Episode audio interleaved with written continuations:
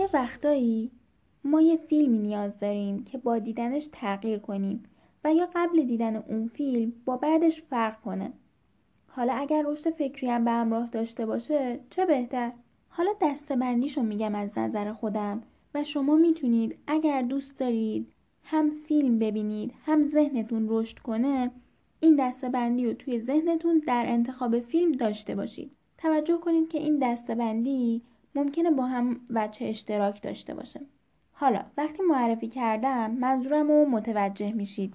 انواع دستبندی های دیگه هم هست ولی در حال حاضر اینا به ذهنم رسیده. و اگر ادامه داشت لطفا نظرتون رو توی کامنت بنویسید و بگید به نظر من این نوع دستبندی هم می‌تونه وجود داشته باشه و فیلم هایی رو در اون نوع دستبندی که میگید نام ببرید و یه توضیح مختصری بدید.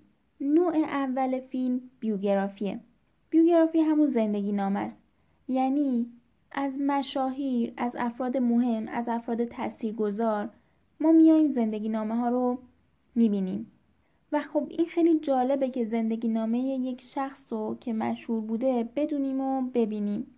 چون ممکنه بعضی اوقات ما بعضی اوقات ما یک نفر رو یک خواننده، یک بازیگر، نویسنده، دانشمند و یا غیره رو ابعاد تاریک و روشن زندگیشو همزمان با هم ندونیم و ممکنه فیلم توی یک ساعت این رو به ما بگه. زندگی نام ما رو برمیگردونه به واقعیت مثل فیلم آی تونیا من تونیا که این فیلم راجع به یک اسکیت باز معروفه و زندگی و کشش هایی که با مادر و همسرش داشته رو نشون میده. فیلم هایی که با تم بیوگرافی و زندگی نامه هستن همونطور که زندگی واقعی رنجناکه رنج رو به تصویر می‌کشه و مثل فیلم هایی که شعار میدن نیست. برای همین می‌تونه تسکین دهنده خوبی باشه و یا راه حلی رو برای اینکه ما با یه رنجمون چجوری مواجه شیم به ما بده. برای همین من توصیه می‌کنم حتما ببینید.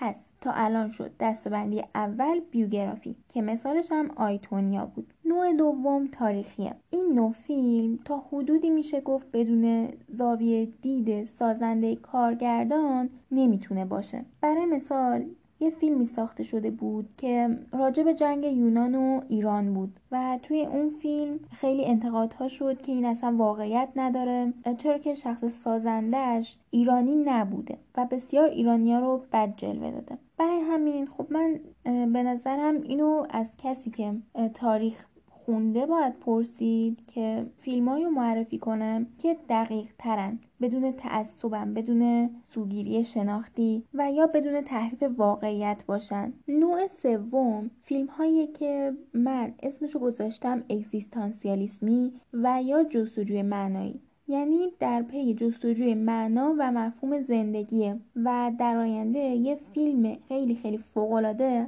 قرار راجبش معرفی کنم. این فیلم وقتیه که ما به دنبال جواب سوالهایی هستیم که زندگی باید بیشتر از اینی که هست باشه. یعنی ما به وجود میایم و بعد میمیریم. خب باید معنایی باشه. و همچنین توی این فیلم ها که با دستبندی اگزیستانسیالیسم هست باید به تمی که داره به این گونه است که لحظه رو اصیل می‌دونه و توی لحظه زندگی کردن رو بسیار ارزشمند می‌دونه. اگر بخوام یه فیلمی راجع به این این نوع دستبندی معرفی کنم فیلم لست هالیدی رو معرفی می‌کنم که توی این فیلم شخص اول متوجه میشه که بیماری داره که چند وقت دیگه میمیره و هیچ راهی هم نداره.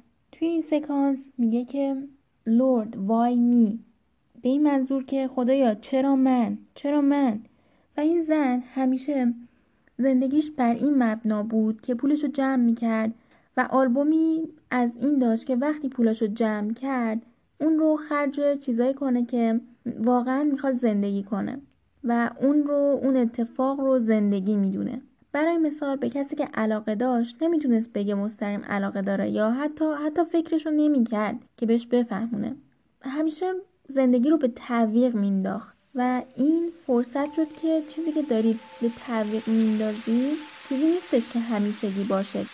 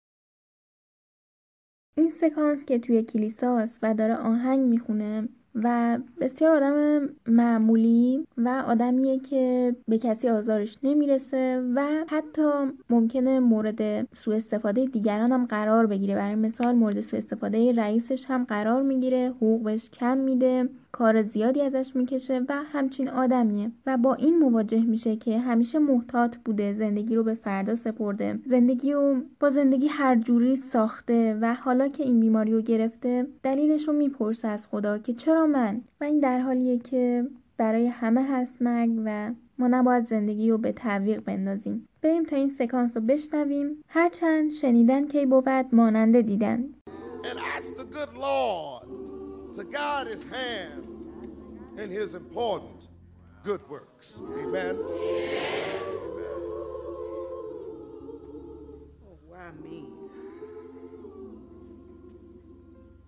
Oh, dear Lord, why me? Georgia? Why me, Lord? Why me, Lord? Oh, dear Lord, Lord, why me? Bless the Lord. Oh, no. Come on. Oh, Lord, why?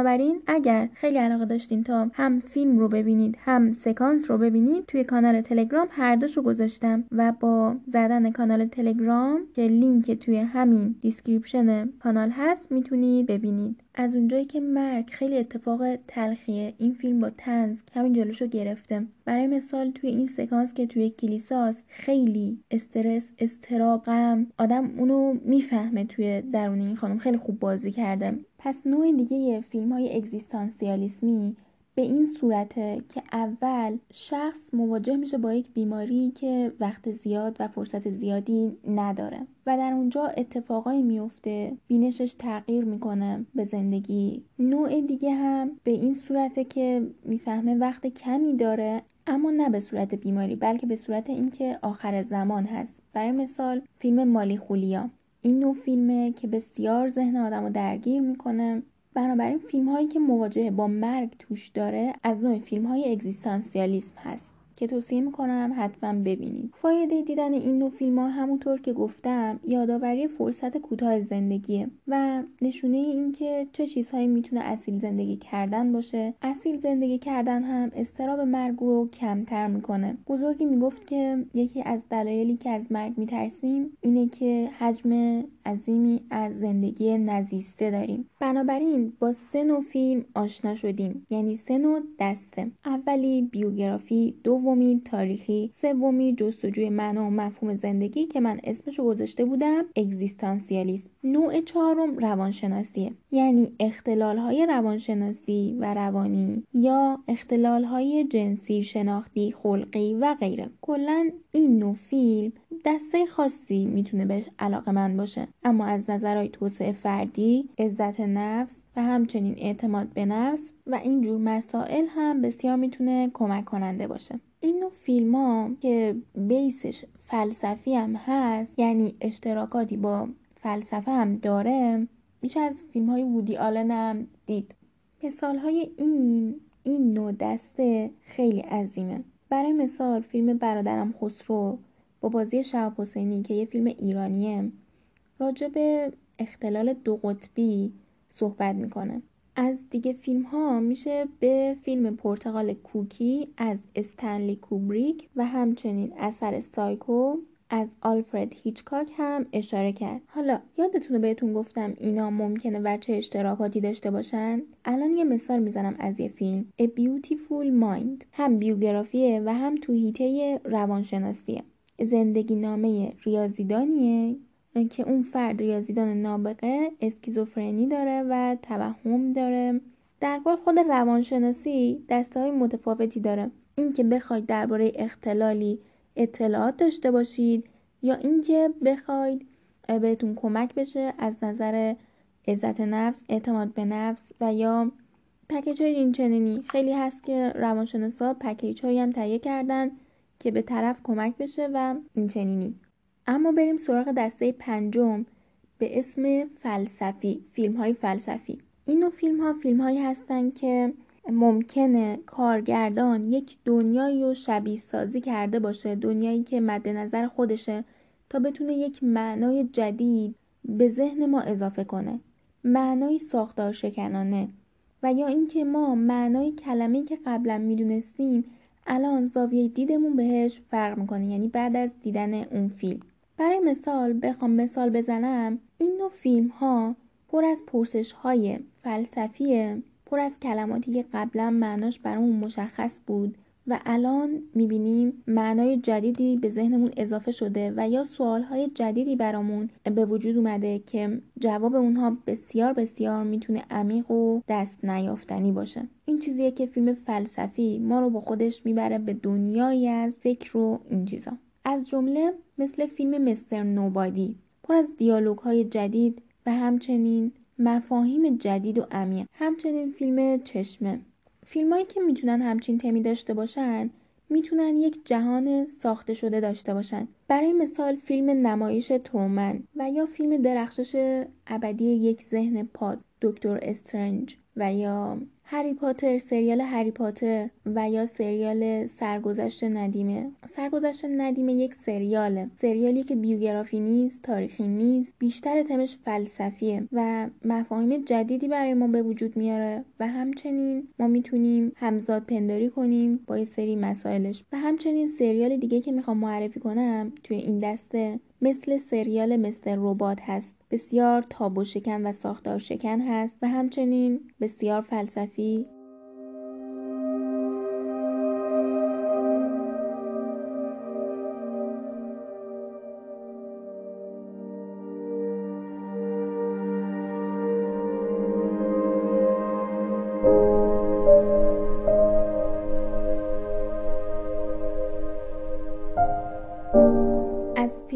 فلسفی هم یه جنبندی داشته باشیم. این فیلم ها شبیه ساز دنیای ساخته ذهن کارگردانه. چرا؟ چون می‌خواد با مفهومی ما رو روبرو کنه. برای همین توی ذهنش یه سری چیزا رو بر میداره تا بتونیم خیلی خوب به اون کلمه به اون مفهوم بتونیم به صورت جدیدی نگاه کنیم. حالا دیگه این هنر کارگردانه که چجوری این شرایط ایجاد کنه؟